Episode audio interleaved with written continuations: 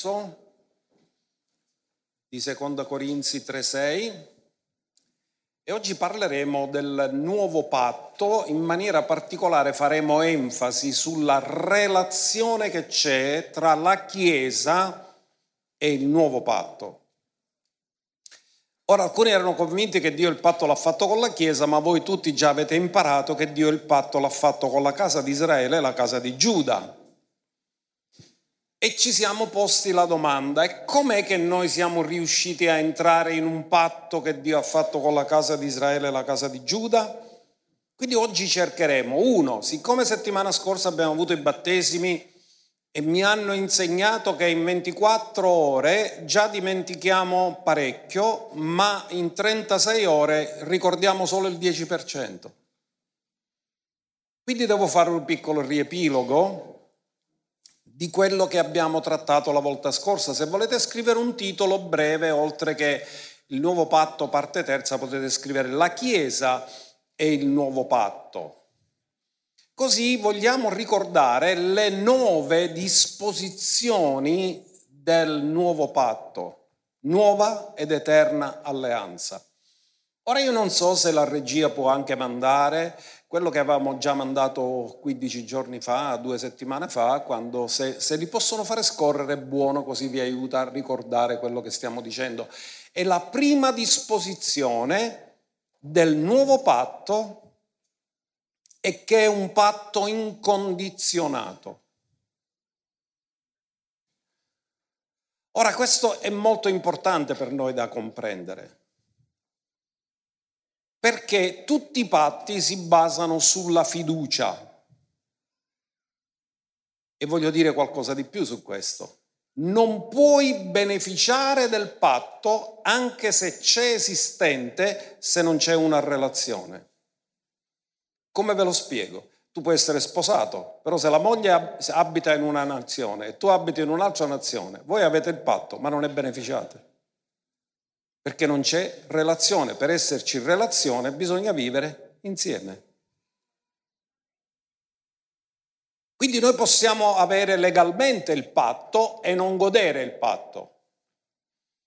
Ma dobbiamo sapere che il patto è incondizionato e che questo patto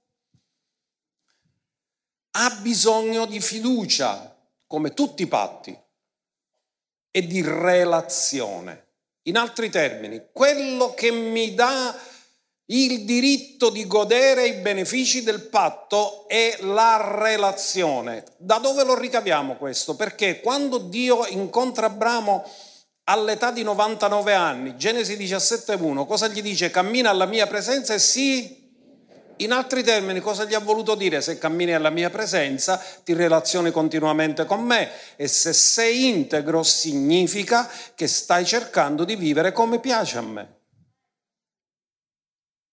Così Abramo e Dio cosa gli ha detto? Se tu fai questo, aveva un patto incondizionato, io confermerò il mio patto, quindi il patto ha bisogno di fiducia e di relazione, così il nuovo patto ha bisogno di fiducia, di fede, perché il giusto vivrà per fede e ha bisogno di relazione. Tu puoi non cercare la faccia di Dio, no, non è qualcosa che, che, che tutti fanno, però dice che Dio è il rimuneratore di quelli che lo cercano. E sta parlando a persone del nuovo patto. La seconda disposizione è che il patto, e questo è, voglio fare un'enfasi questa mattina, che il nuovo patto è totalmente distinto dall'antico patto.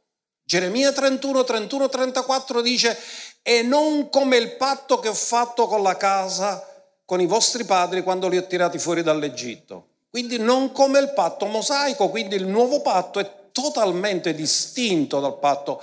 Ora perché è importante che noi comprendiamo questa disposizione perché c'è un problema nel nostro mondo pentecostale. Noi abbiamo mescolato antico e nuovo. Stamattina stavamo discutendo con eh, il worship leader, la worship leader in questo caso, e ha detto, vuoi che cantiamo The Blessing? E mia moglie ha detto no, Come? Lo vogliono tutti, lo amano tutti questo canto. Sì, mia moglie mi ha detto, quella è la benedizione sacerdotale mosaica. Noi non dobbiamo chiedere di essere benedetti, noi siamo stati già benedetti.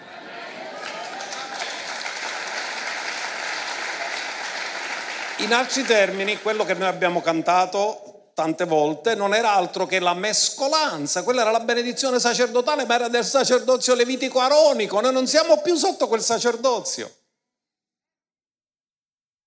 e senza che ce ne accorgiamo spesso scivoliamo nel mescolare l'antico patto con il nuovo patto. Ora qui abbiamo bisogno del rinnovamento della mente per fare in modo che non ci confondiamo su questo e non mescoliamo. A Dio non piace la mescolanza. La terza cosa è che Dio in questo patto promette la rigenerazione spirituale di Israele. Questo non c'era mai stato in nessun altro patto. Nessun altro patto era riuscito a cambiare la natura degli uomini, solo il nuovo patto cambia la natura degli uomini. La quarta disposizione è che la rigenerazione di Israele nel tempo in cui avverrà sarà per tutta la nazione, sarà nazionale. In altri termini, in quel tempo, quando dice così, nessuno dirà al suo fratello conosci l'Eterno perché tutti mi conosceranno dal più piccolo al più grande, significa che ci sarà una salvezza nazionale. Il Messia è stato ricevuto da singoli ma rifiutato dalla nazione, ma quando il Messia sarà ricevuto, sarà ricevuto da tutta la nazione, sarà una ricezione nazionale di tutta la nazione di Israele. E tutti quelli che come nazione, la nazione di Israele che lo riceverà, tutti quelli del popolo di Israele saranno tutti salvati. E Paolo dice così Israele sarà salvato.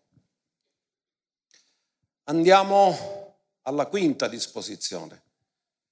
In questo nuovo patto viene promesso non la copertura dei peccati, ma il perdono dei peccati e Dio ha promesso che non si ricorderà più dei peccati e delle iniquità.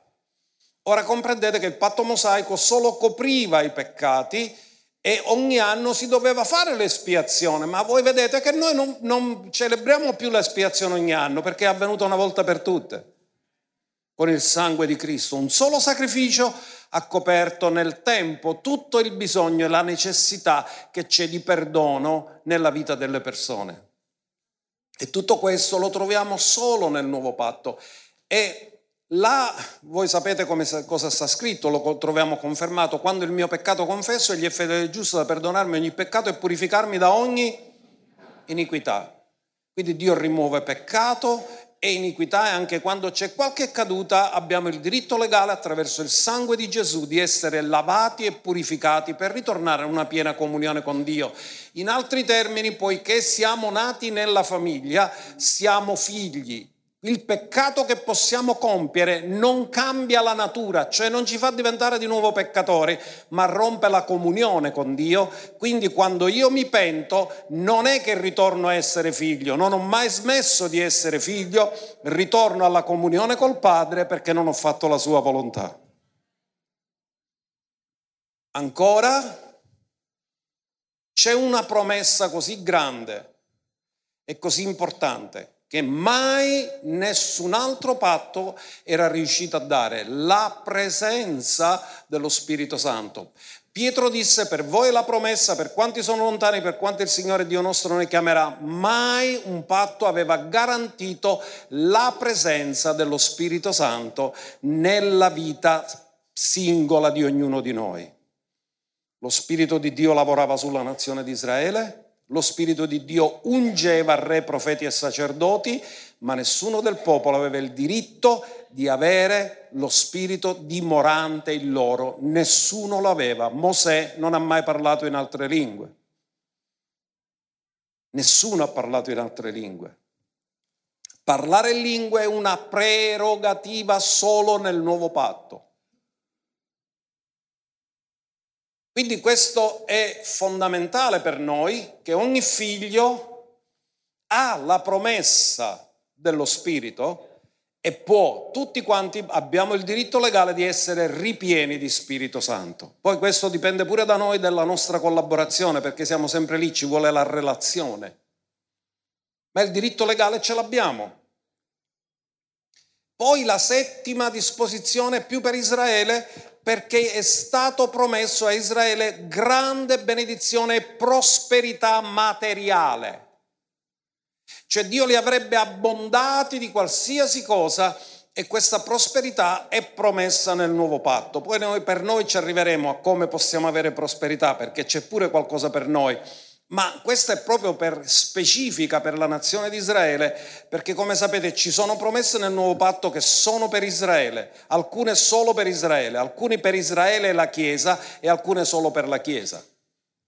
E noi dobbiamo sapere discernere quali è per questo che stiamo parlando di questo. E poi ora voglio parlarvi dell'ottava e su questo spenderemo più tempio, più tempio, più tempo, sul tempio. E voglio che mi proiettano Ezechiele 37, verso 26. Ora ascoltate, ogni patto ha avuto bisogno di un tabernacolo. Se voi ci fate caso, anche Abramo costruì un altare. Era solo lui. Non aveva bisogno di un luogo molto grande per offrire sacrifici, ma Abramo dovunque andava costruiva altare per i sacrifici. Ma quando Dio stabilì il patto con la nazione di Israele, dopo che la fece uscire dall'Egitto, Mosè costruì un tabernacolo su ordine divino. Il patto davidico ha avuto bisogno di un altro santuario, che era il tempio che costruì Salomone. E quando Gesù è venuto sulla terra, Erode aveva ampliato quel tempio che era stato distrutto e quindi c'era un tempio molto più grande di quello che aveva fatto il re Salomone e quando Gesù ritornerà sulla terra a regnare nel millennio con la Chiesa, dove abiterà? Ci sarà bisogno di un tempio? Sì, ce lo dice Ezechiele, perché Dio stesso che lo rivela. Stabilirò con loro un patto di pace, sarà un patto eterno con loro, li renderò stabili, li moltiplicherò e metterò il mio santuario in mezzo a loro per... Ora ascolta cosa sta dicendo. Dio nel nuovo patto sta dicendo che stabilirà il suo santuario in mezzo al suo popolo per sempre. Ora questo non è quello che stiamo vivendo oggi perché la Chiesa è il Tempio dello Spirito Santo. No, ma Dio sta parlando di un santuario visibile, non un santuario invisibile. È un luogo perché dice, io sarò in mezzo a loro per sempre, la mia dimora sarà presso di loro, io sarò il loro Dio ed essi saranno il mio popolo. In altri termini si realizzerà quello che si realizzava nell'Eden, che Dio scendeva e aveva comunione con Adamo e con Eva. Io sarò il loro Dio, essi saranno il mio popolo io abiterò con loro. Il desiderio di Dio è abitare col suo popolo fisicamente. E Gesù verrà fisicamente a regnare e avrà un santuario Ora qualcuno mi ha fatto una domanda e mi hanno detto, ma nel tempio di Ezechiele ci sono ancora i sacerdoti e i sacrifici? E allora, che ne, se ne, che ne, fa, se ne fa del sacrificio di Cristo? Ora ascoltatemi attentamente. Guardate una cosa, noi siamo nella dispensazione della grazia, ma quando la Chiesa sarà rapita, la grazia è finita. Finisce quel tempo. Dopodiché la salvezza non sarà più per grazia, e le persone che perdono la comunione con Dio per recuperarla devono offrire sacrifici, perché quel sacrificio è stato fatto per avere una sposa. Nel momento in cui la sposa è stata presa, tutte le persone che vogliono accostarsi a Gesù, lì ci sono sacerdoti e ci sono sacrifici se perdono la comunione con Dio, perché l'era della grazia è terminata. Poi ci ritorneremo che Paolo dice che gli è stata affidata la dispensazione della grazia. Ma la dispensazione è una cosa che ha un inizio e ha una fine. Come la legge di Mosè ha avuto un inizio ha avuto una fine, anche la dispensazione della grazia ha un inizio e una fine. Non, non saremo sempre nel tempo della grazia. Il tempo della grazia ha uno scopo preciso che è prendere la sposa e, f- e farla unire al Messia per avere le nozze dell'agnello. Questo è tutto l'obiettivo fondamentale del tempo della grazia. Allora, ora facciamo qualche cosa dal punto di vista storico e cerchiamo di comprendere che la, tutte le notizie che noi abbiamo certe ce l'abbiamo attraverso la parola. Per gli ebrei la Torah, che è l'insegnamento. Ora gli ebrei nel corso del tempo hanno cercato di avere una interpretazione ufficiale della Torah e l'hanno chiamata Mishnah, ognuno dica Mishnah. Ma per spiegare la Mishnah hanno fatto il Talmud. Quindi la Torah è interpretata dalla Mishnah e la Mishnah è spiegata nel Talmud. Così se tu vuoi sapere cosa è ufficiale dagli ebrei, tu devi conoscere che le fonti che loro utilizzano sono queste e dal Talmud veniamo a sapere le date quando sono stati fatti i templi perché c'è tutta la spiegazione di cose storiche e di quello che è avvenuto. Ora il Talmud ci dice chiaramente che il Tempio di Salomone è stato costruito nell'833 a.C. ed è finito nell'826 a.C., praticamente sette anni, un tempo rapidissimo per quei tempi con i mezzi che avevano fu completamente distrutto da Nabucodonosor, re babilonese, nel 586 a.C., che se fate i conti sono 410 anni dopo la sua costruzione e questo è avvenuto nel 416 a.C., quindi 410 anni dopo che è stato costruito, Nabucodonosor lo ha distrutto. Dopodiché il popolo è stato deportato in Babilonia e quando sono stati deportati e sono ritornati dalla Babilonia è stato ricostruito il Tempio nel 536 a.C fu terminato nel 515 e poi dopo questo venne riconsacrato di nuovo nel 164 a.C. da Giuda il Maccabeo, dopo che c'era stata la profanazione operata da Antioco Epifane, che è un tipo dell'anticristo, perché ha profanato il Tempio offrendo animali immondi, maiali, che per gli ebrei sono animali immondi, quindi lui ha profanato il Tempio e cominciò a offrire maiali e a esaltare idoli in quel Tempio. Antioco Epifane è tipo dell'anticristo che si siederà sul trono e dirà che è Dio. Voleva distruggere tutta la cultura ebraica, la religione ebraica e voleva ellenizzare assolutamente tutta la nazione di Israele. Giuda e il Maccabeo dopo questo cosa hanno fatto? Hanno riconsacrato il Tempio che era stato profanato da Antioco Epifane, dei Seleucidi. E quindi lui voleva fare questo. Poi c'è stato il Tempio di Erode che cominciò la costruzione nel 19 a.C. Quindi quando Gesù è venuto sulla terra, già da 19 anni, quando Gesù è nato, già da 19 anni c'erano i lavori e durante la vita di Gesù sono continuati tutti i lavori del Tempio e in realtà quando il Tempio è stato ultimato era 64 d.C., quindi già era avvenuta morte e risurrezione e tutto, già c'era la Chiesa e il Tempio era stato ultimato, ma ha durato solo la bellezza di sei anni, perché nel 70 d.C. l'imperatore Tito ha distrutto tutto, ha raso al suolo e non è rimasta pietra sopra pietra.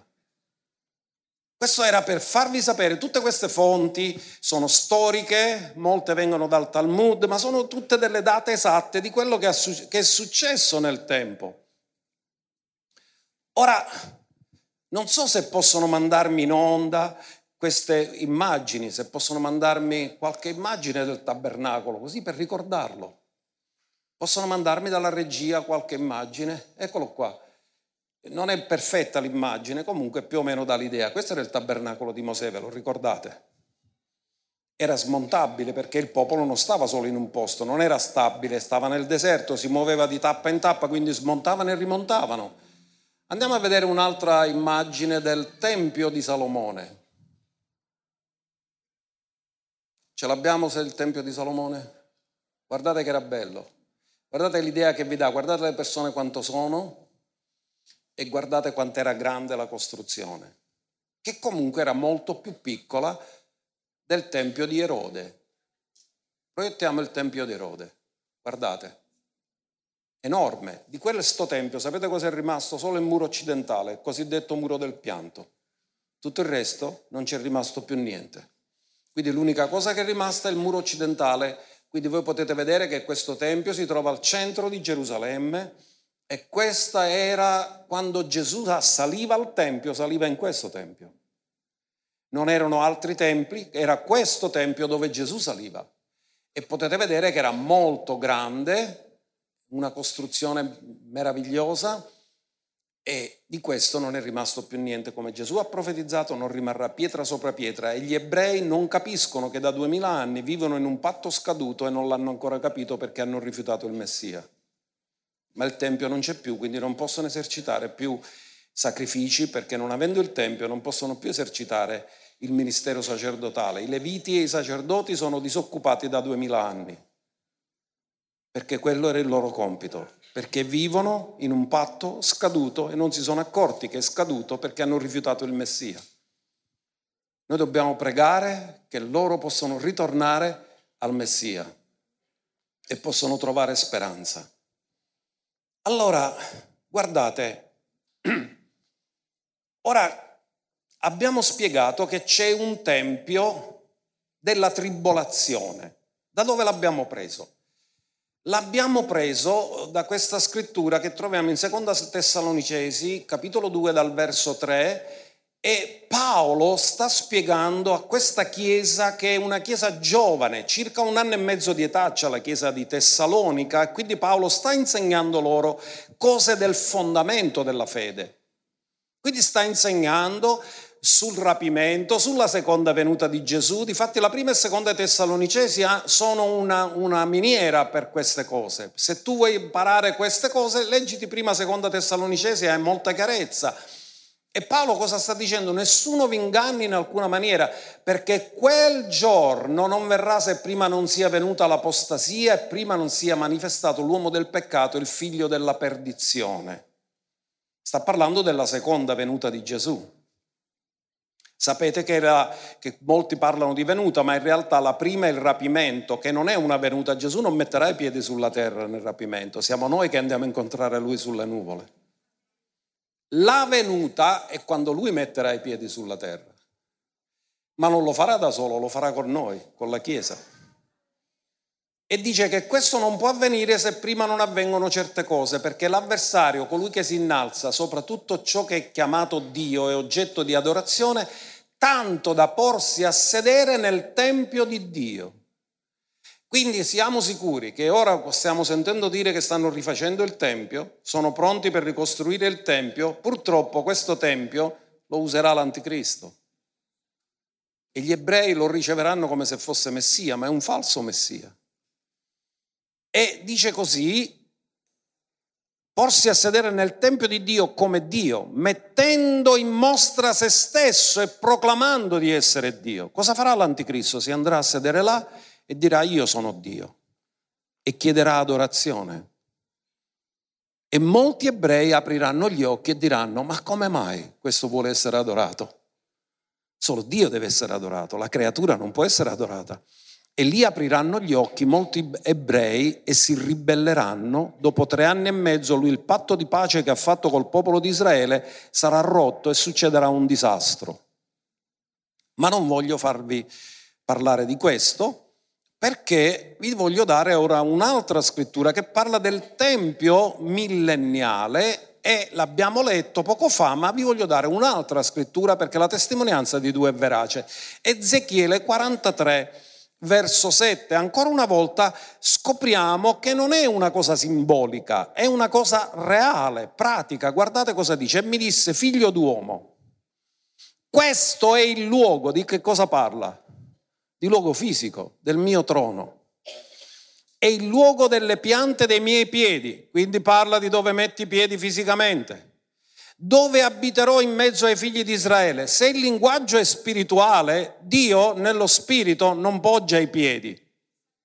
Sta parlando di una persona che è un essere con un corpo fisico se ha i piedi. Amen. Dove abiterò in mezzo ai figli di Israele per sempre.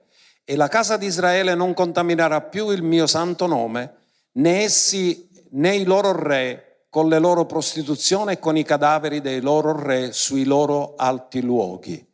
Quindi Dio dice, da allora in poi non ci sarà mai più idolatria, perché lui regnerà in mezzo al suo popolo, metterà i suoi piedi là, abiterà in mezzo ai figli di Israele per sempre. Questa è una promessa del nuovo patto. La presenza fisica, che ancora non è avvenuta, perché il nuovo patto ha cose che sono avvenute, cose che stanno avvenendo e cose che avverranno. Ci sono cose solo per la Chiesa, solo per Israele e ci sono cose sia per la Chiesa sia per Israele e queste promesse no, Gesù non verrà a abitare a Palermo, andrà lì. Ha già detto che il, quello è il luogo ed è la terra di Israele. Amen.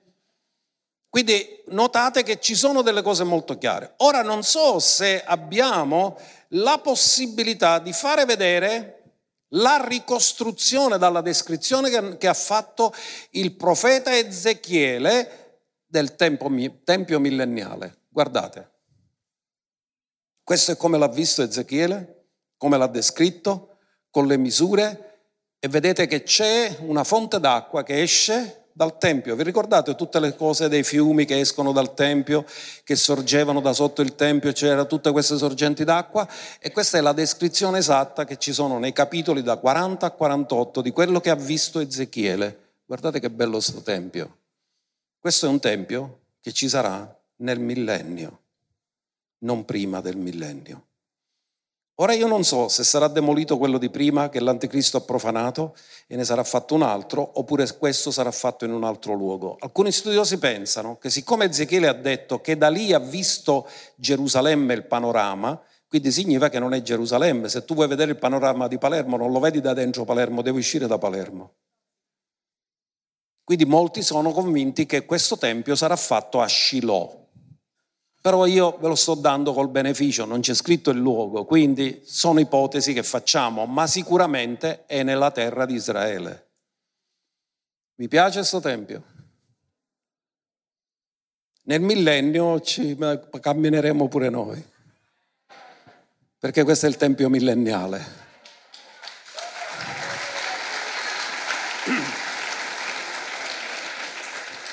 Allora, cosa Qual è il nuovo patto? Lo potete togliere ora, perché se no si ci affezionano troppo. Ancora ma aspettare. allora, cosa ha dato Gesù? Questa era l'ottava disposizione, quindi l'abbiamo fatto più lunga, no? Ma ancora c'è la nona. Dobbiamo suonare la nona di Beethoven. La nona è Giovanni 13, 34. Qual è il nuovo comandamento? Cosa abbiamo detto? Tutti i patti sono basati sulla fiducia. È? Ci sono solo due cose che caratterizzano il nuovo patto. Che crediate nel figlio e che ci amiamo gli uni gli altri come lui ha amato noi. Amen? Da qui deriva tutto il resto. Perché se tu ami non farai del male mai a nessuno, non hai bisogno di altre cose. E cosa ha detto lui? Vi do un nuovo comandamento che vi amiate gli uni gli altri come io vi ho amato. Anche voi, ditelo, anche noi, amiamoci gli uni gli altri.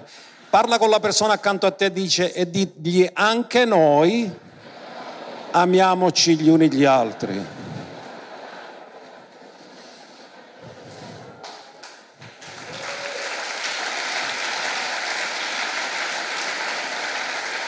Non a disposizione. L'abbiamo messo per ultima, ma non è l'ultima. È quello che lo caratterizza.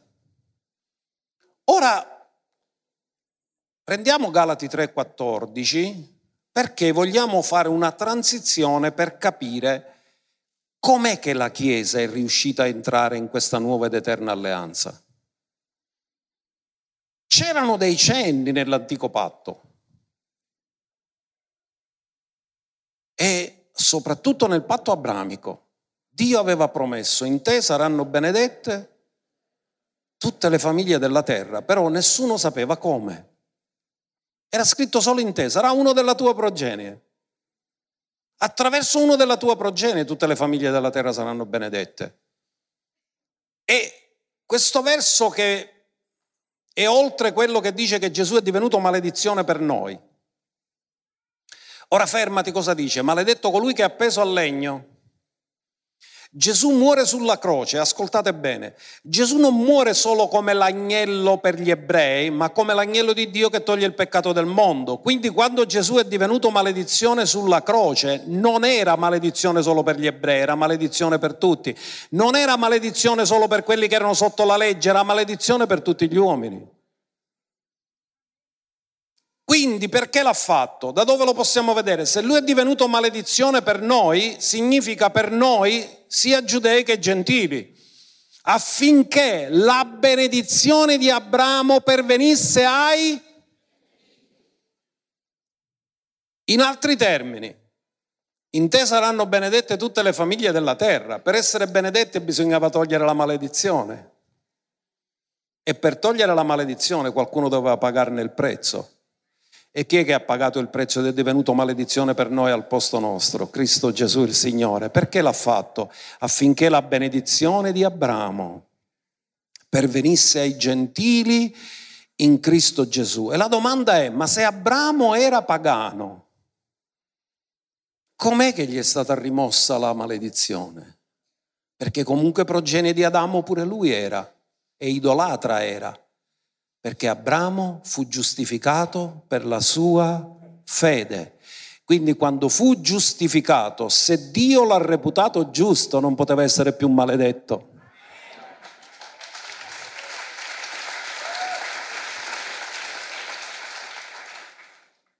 affinché la benedizione di Abramo pervenisse ai gentili in Cristo Gesù, perché noi ricevessimo la promessa dello Spirito mediante la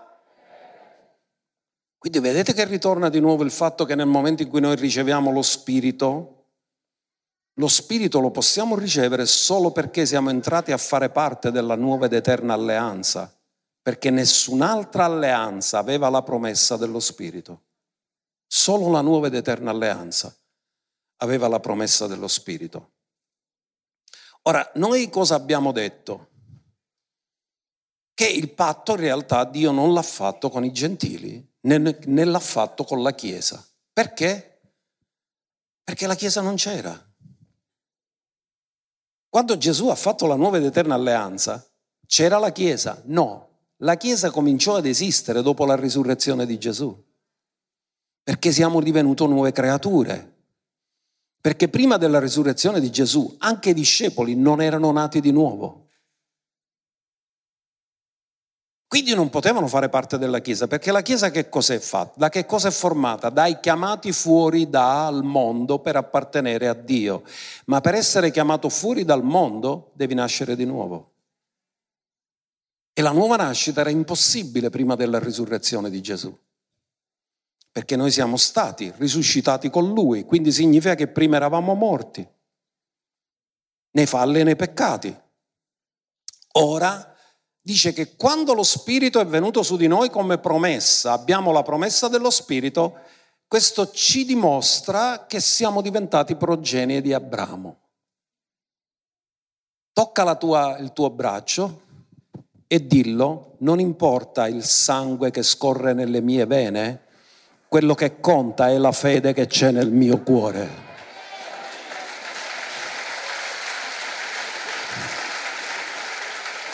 In altri termini, o sei ebreo o sei gentile, non importa il tuo sangue da quale derivazione viene, quello che conta è la fede che c'è nel tuo cuore, che ti ha fatto diventare progenie di Abramo.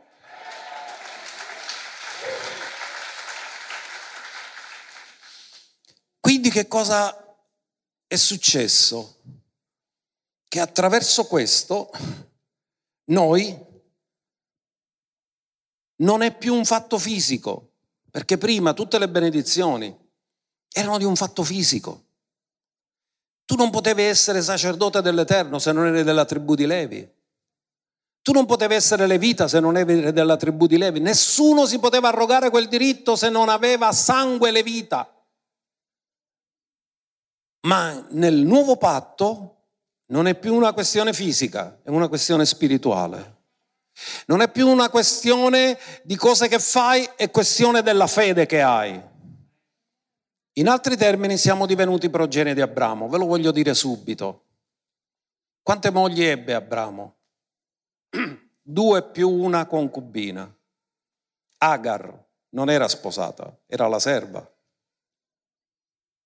Ma lui ci ha fatto un figlio, quindi ha avuto una progenie da lei, Ismaele. Da Sara ha avuto la progenie, Isacco. E Dio cosa gli fa come promessa ad Abramo? Intesa l'ha nominata la progenie, ma nel, nel, nell'ebraico è singolare è il seme. Poi Abramo si è risposato con Chetura e ha avuto figli e figlie.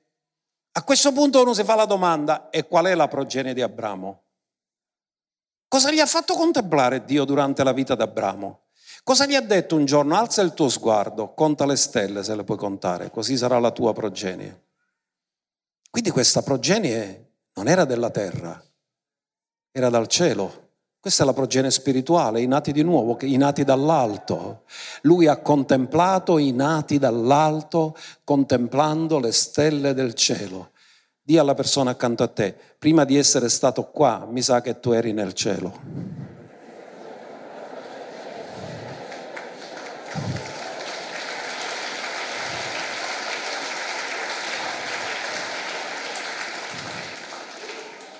Le stelle del cielo rappresentano i nati dall'alto. Quindi Abramo ha dovuto contemplare in spirito per fede la sua progenie nata dall'alto che viene da Isacco. Perché la, la progenie di Abramo in Isacco da chi viene? Chi viene da quella progenie? Gesù, il figlio di Dio. Da dove viene? Dal cielo. E perché viene? Per riportarci là.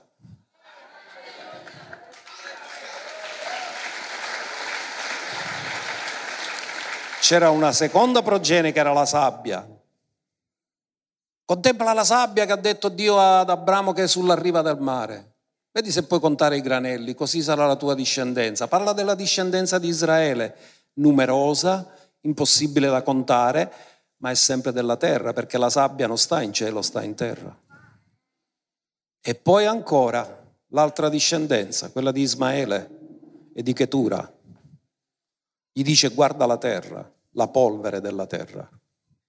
Avete notato che ha tre progenie?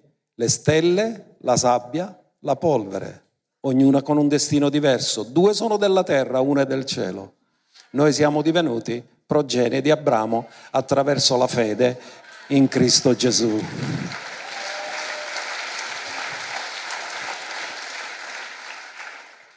Allora, quindi vi faccio una anticipazione che svilupperemo domenica prossima. Domenica prossima avremo la cena del Signore, questa volta non ci, siamo arrivati, ma vi faccio un flash su questo. Quando Paolo parla della cena del Signore in Prima Corinzi 11, voi tutti sapete che la chiesa di Corinto era una chiesa mista, perché era in Grecia. Corinto era un porto di Atene.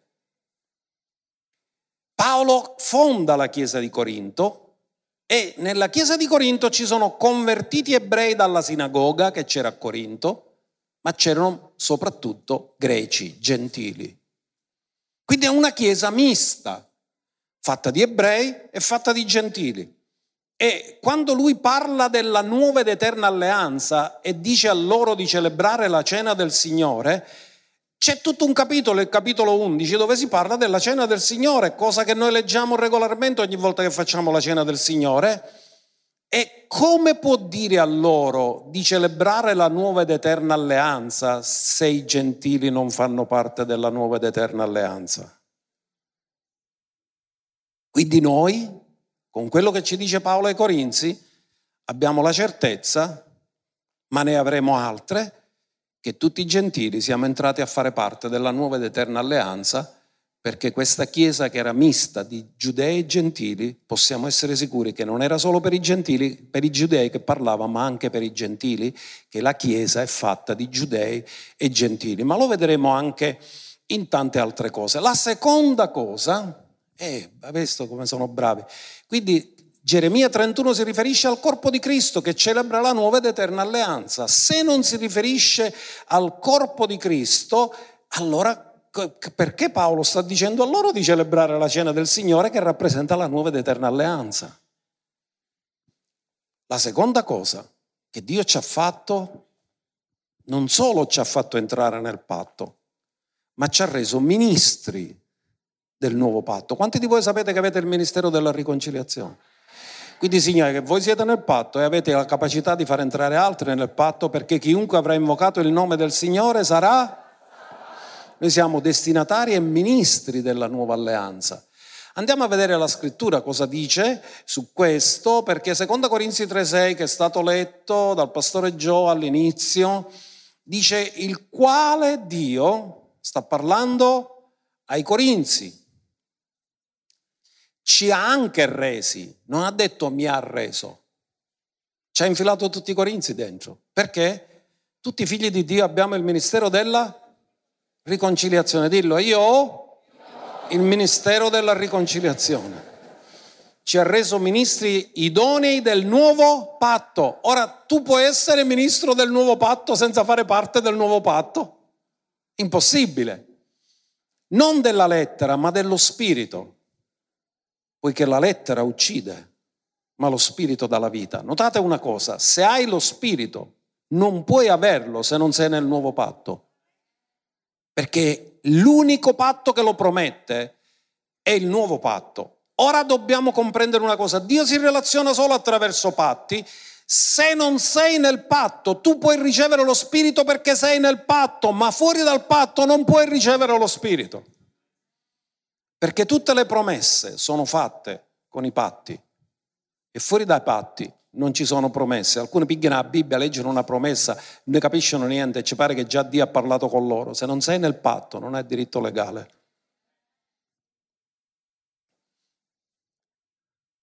La terza cosa, tutte le benedizioni della nuova alleanza sono uguali a quelle scritte in Geremia 31, 31, 34. Quindi Geremia 31, 31, 34 non è stato fatto solo per gli ebrei, anche se stipulato da, per, con gli ebrei, ma anche per la Chiesa.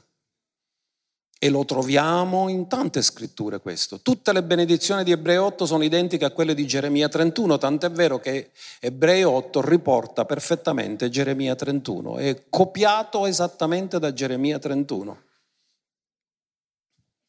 E poi c'è un'altra chicca.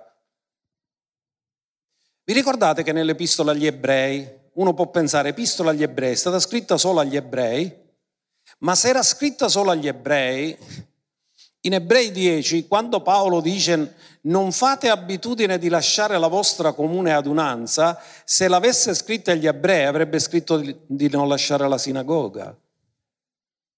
Chi è che si radunava nell'adunanza? Gli ebrei? No, la Chiesa. Gli ebrei si radunavano nella sinagoga. Se scriveva solo agli ebrei avrebbe detto non fate abitudine di lasciare la vostra sinagoga, ma siccome è scritta alla Chiesa dice non fate abitudine di lasciare la vostra comune adunanza. Quindi è scritta agli ebrei, ma è scritta alla Chiesa degli ebrei che hanno ricevuto il Messia.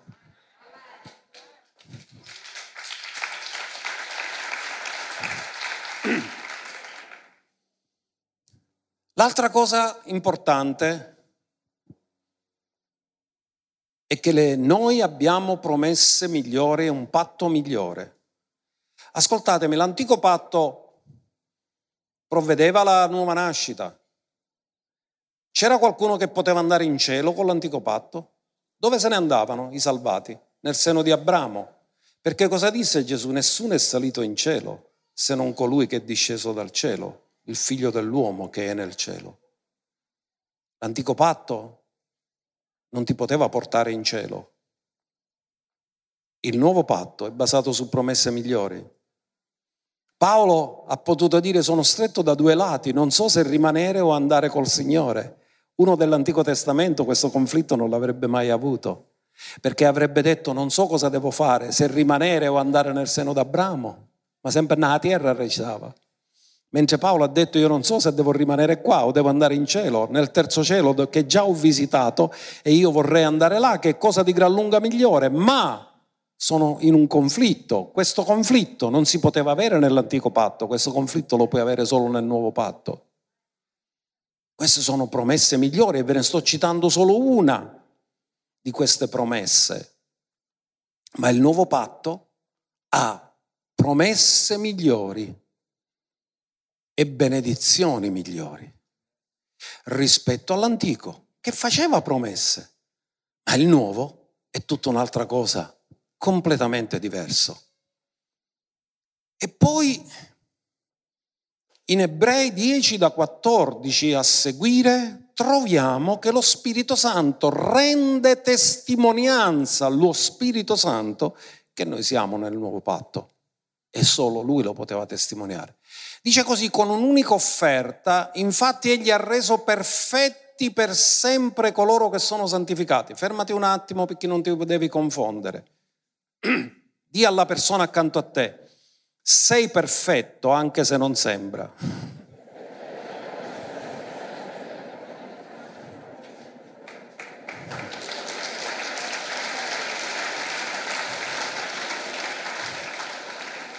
Lo so che è difficile convincere le mogli di questo. che a loro proprio non sembra. Però la parola di Dio dice la verità. Dice che con un'unica offerta egli ha reso perfetti per sempre. Ma che vuole? Ascoltate, si sta riferendo al nostro spirito che ha la natura divina, è nato di nuovo. Io vi dico una cosa, ascoltatemi bene e scrivetevi il Luchis. Nel mondo dello spirito chi nasce di nuovo, nessuno nasce con handicap, nasciamo, nasciamo tutti perfetti.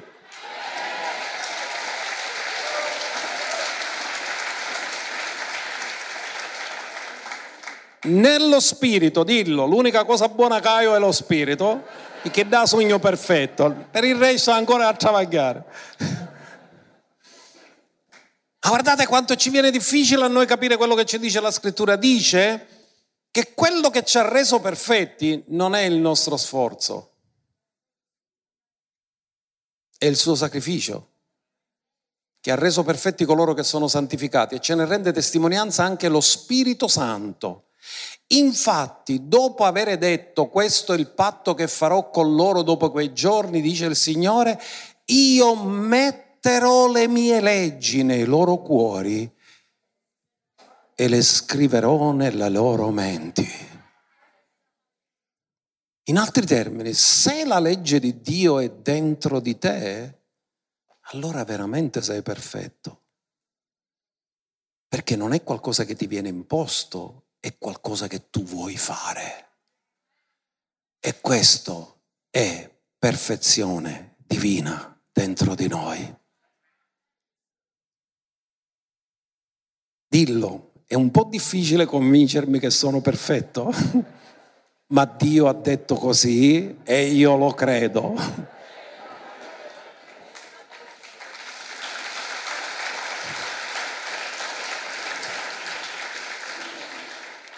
Quindi, cari, anche se l'ha fatto con la casa di Israele e la casa di Giuda, poi ci ha fatto nascere di nuovo, ci ha riempito di Spirito Santo, che è un segno meraviglioso se abbiamo ricevuto lo Spirito, l'abbiamo ricevuto perché facciamo parte di questo patto, perché non ci può essere ricezione di Spirito senza fare parte del nuovo patto. Quindi siamo divenuti progenie di Abramo attraverso la fede. Siamo entrati in quella progenie che abbiamo dipinto come le stelle del cielo. Come? Avendo la fede di Abramo.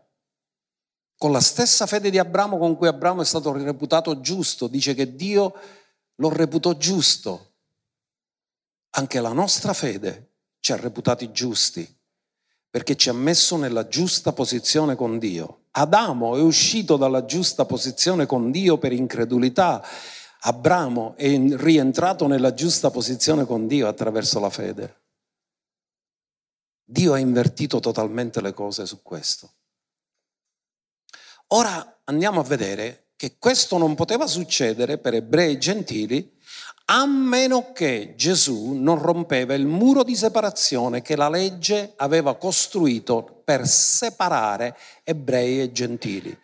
In Efesini 2, 14 e 15, egli infatti parla di Gesù e la nostra pace. E colui che ha fatto dei due popoli, ebrei e gentili, un popolo solo e ha demolito, ognuno dica demolito, il muro di...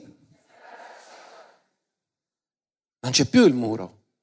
Perché cos'era il muro? La legge. Perché cosa dice?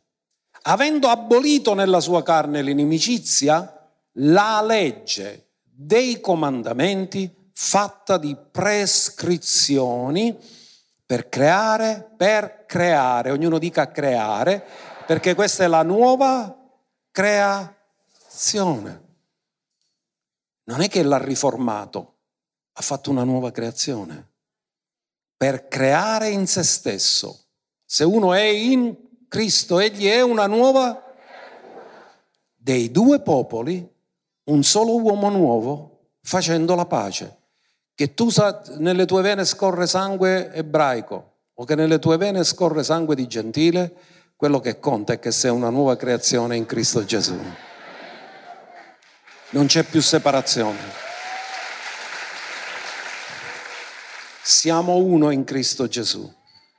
Siamo il corpo di Cristo.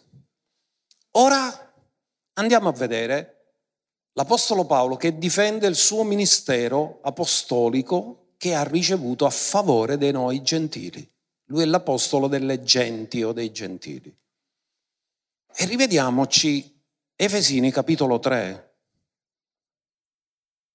dal verso 1, e impariamo cosa ci sta cercando di fare capire Paolo. Sta scrivendo ancora una chiesa che non è nel territorio di Israele. Efeso dove si trovava? nell'Asia Minore, attuale Turchia. Quindi sta scrivendo Etuic. Amen? Perché noi siamo Tuic. Quindi dice Paolo, io il prigioniero di Cristo Gesù per voi gentili seppure avete sentito della dispensazione della grazia di Dio che mi è stata affidata per voi. Ascoltatemi bene, usate questa parola dispensazione, ognuno dica dispensazione. Qual è la caratteristica di una dispensazione? Che ha un inizio e una fine. La dispensazione della legge ha avuto un inizio e ha avuto una fine. La dispensazione della grazia ha un inizio, ha una fine. Dopo che la Chiesa sarà rapita, non ci sarà più salvezza per grazia sulla terra. Perché ci troviamo i decollati là? Dice, chi si sonno ci dissero?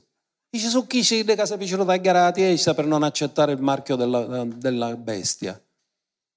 E hanno detto, no, io non me lo prendo il marchio. E allora ti facciamo fuori, ti ammazziamo. E chi lui dice, meglio che mi ammazzate che pigliare il marchio. Quindi non si salvano per grazia, si salvano vita per vita perché la dispensazione della grazia è finita. Noi oggi lo sottovalutiamo il fatto che chiunque avrà invocato il nome del Signore sarà salvato, ma domandate a chi che poi hanno a morire per essere salvati.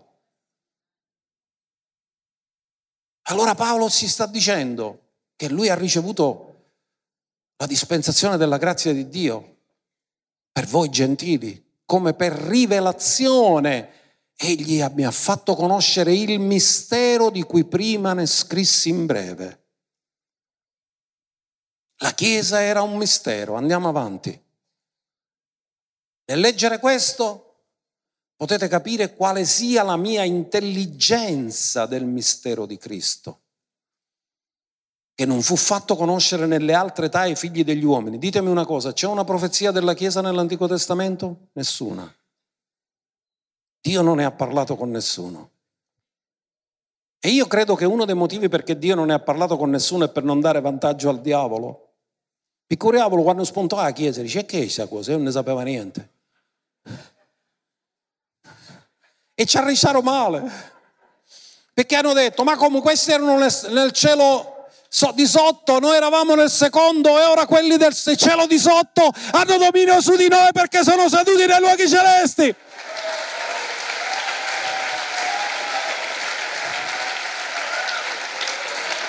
Alleluia!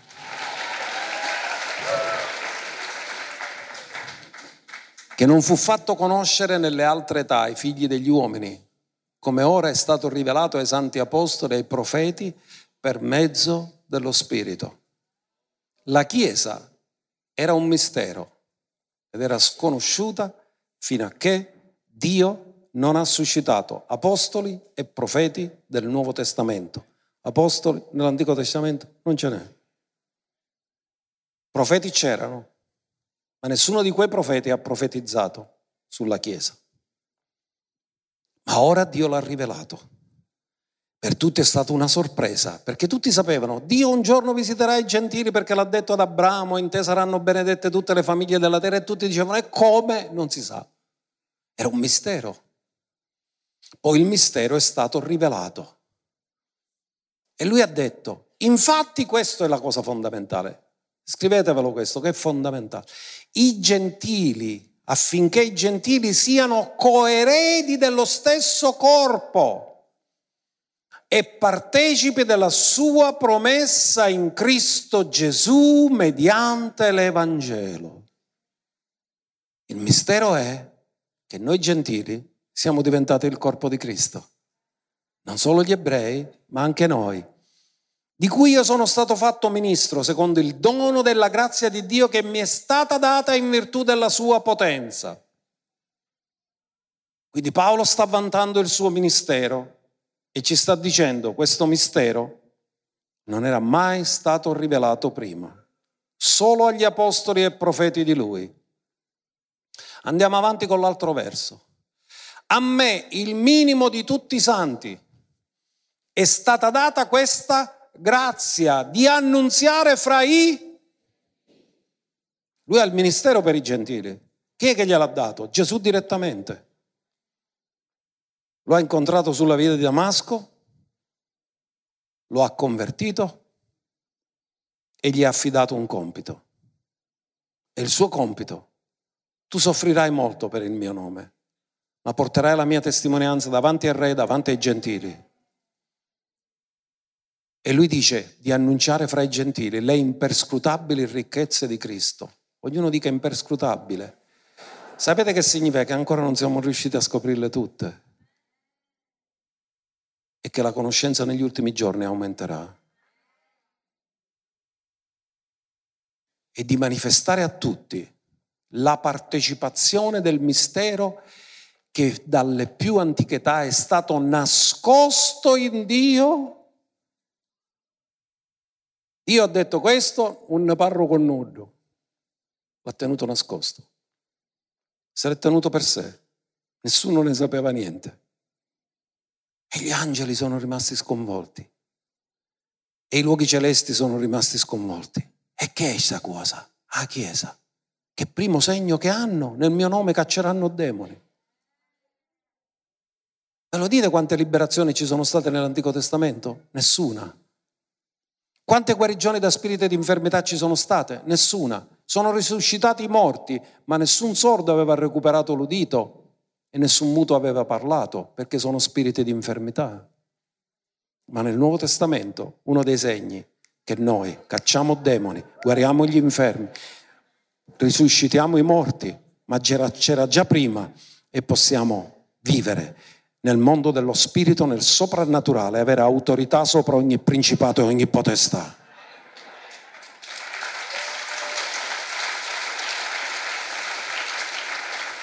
Il quale ha creato tutte le cose per mezzo di Gesù Cristo.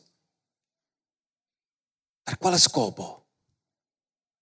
Affinché per mezzo della Chiesa, nel tempo presente, sia manifestata ai principati e alle potestà nei luoghi celesti la multiforme sapienza di Dio. Tutti i principati e le potestà nei luoghi celesti sono rimasti sconvolti e hanno detto ma come ha fatto che ha preso questi che erano sotto e li ha messi sopra di noi? Erano sotto il primo cielo e ora sono seduti nel terzo cielo. E loro sono rimasti così. Ma che sapienza! Come ha potuto fare a prendere persone schiave e farli sedere con i principi del popolo di Dio? Ed erano sconvolti. E la Chiesa ha dimostrato ai principati e alle potestà nei luoghi celesti la multiforme sapienza di Dio. Ora Stiamo andando alla conclusione. Il nuovo patto ha cose solo per Israele, cose anche per Israele, cose per la Chiesa e cose per Israele e la Chiesa. Ma cosa abbiamo noi? Dice che affinché la benedizione di Abramo pervenisse ai... Ma la terra non fu promessa alla progenie dei gentili, quella di Israele, ma fu promessa alla progenie di Abramo, fisica, al popolo di Israele. Quindi noi su questo non centriamo. Ma su che cosa centriamo pienamente? Centriamo con Efesini, capitolo 1, dal verso 3 al verso 4. Perché ascoltate, questo è nel nuovo patto. E questo ci deve riportare a rinnovare la nostra mente perché noi a volte cosa facciamo? Ragioniamo come se siamo nell'antico patto e diciamo facciamo preghiere, Signore benedicimi. E Dio cosa ti dice? Leggete Efesini 1.3. Io già ti ho benedetto. Il problema è che ci crediamo che quello che Dio ha detto è vero o continuiamo a vivere in un patto misto tra antico e nuovo invece di capire che siamo nel nuovo? Benedetto sia Dio, Padre del Signore nostro Gesù Cristo, che ci ha benedetti con ogni... Quante? Benedizioni spirituali. Significa che tutto quello che te serve qui è già pronto lì. Non c'è niente che ti serve qui che non è già lì. E cosa devi fare? Devi andarlo a prendere dai luoghi celesti e per mezzo della fede portarlo nei luoghi terrestri. Non devi chiedere Dio benedicimi, poi vi racconterò un'esperienza che ho fatto su questo. Allorché Lui ci ha eletti prima della fondazione del... Quando sei stato eletto? alle ultime votazioni? Prima della fondazione del mondo. Lui ci ha eletti prima della fondazione del mondo perché? Qual era il suo piano? Cosa ha voluto Dio? Qual è il suo progetto? Avere la sua famiglia sulla terra, la sua famiglia che esprime chi lui è, nel suo amore e nel suo carattere santi e irreprensibili davanti a Lui nell'amore. È per questo che Gesù ha detto da questo vi riconosceranno che siete i miei discepoli se avete se avete il DNA del Padre della sua intenzione originale. Santi e irreprensibili davanti a Lui nell'amore. Voglio concludere con una testimonianza. Voi sapete, noi facciamo da, da sempre, da quando esistiamo, ritiri spirituali. Ed estate al solito mi trovavo sempre lì, Partenico. E al solito prima di fare scendere per il culto almeno stavo un'ora nella presenza di Dio. E lì ricevevo direzioni dal Signore, ascoltavo la sua voce, e mi piaceva così tanto prima di scendere e ricevere la benedizione del Padre. Dicevo, Padre, dammi la tua benedizione questa sera. E lui mi ha detto, figlio, ma io già ti ho benedetto di ogni benedizione, scegli tu cosa devi prendere.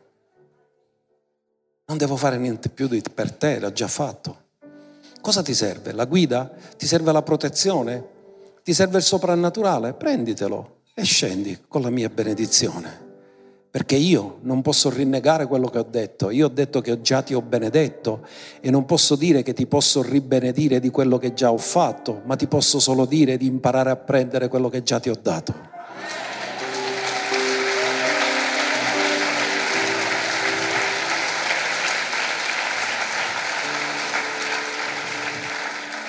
Alleluia.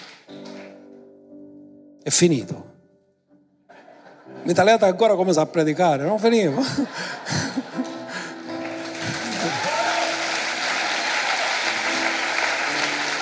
Alleluia.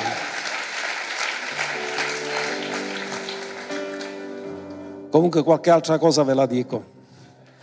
Mentre loro si preparano per la lode,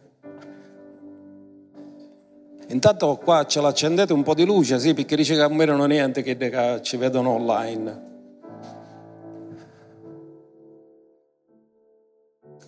Cosa vi voglio dire ancora? Ascolta questo. Quando Dio ti parla personalmente, è un rema ed è tra te e Lui. Ma quando fece salire Giovanni che era nell'isola di Patmos e gli ha detto sali qua. Non solo gli ha parlato, gli ha detto scrivi, scrivi. Quando scrivi non è solo per te. Quando ti dice qualcosa, personalmente è solo per te. Ma quando ti dice di scrivere, diventa legge perché non esiste una legge che non è scritta. Difatti anche questo Dio ha detto.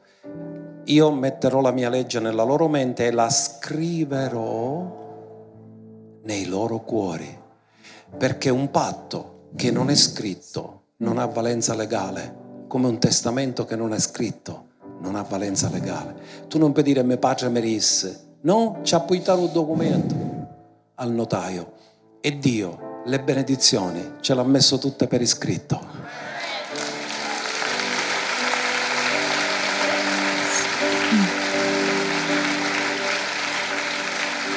Alleluia. Ora ci possiamo alzare.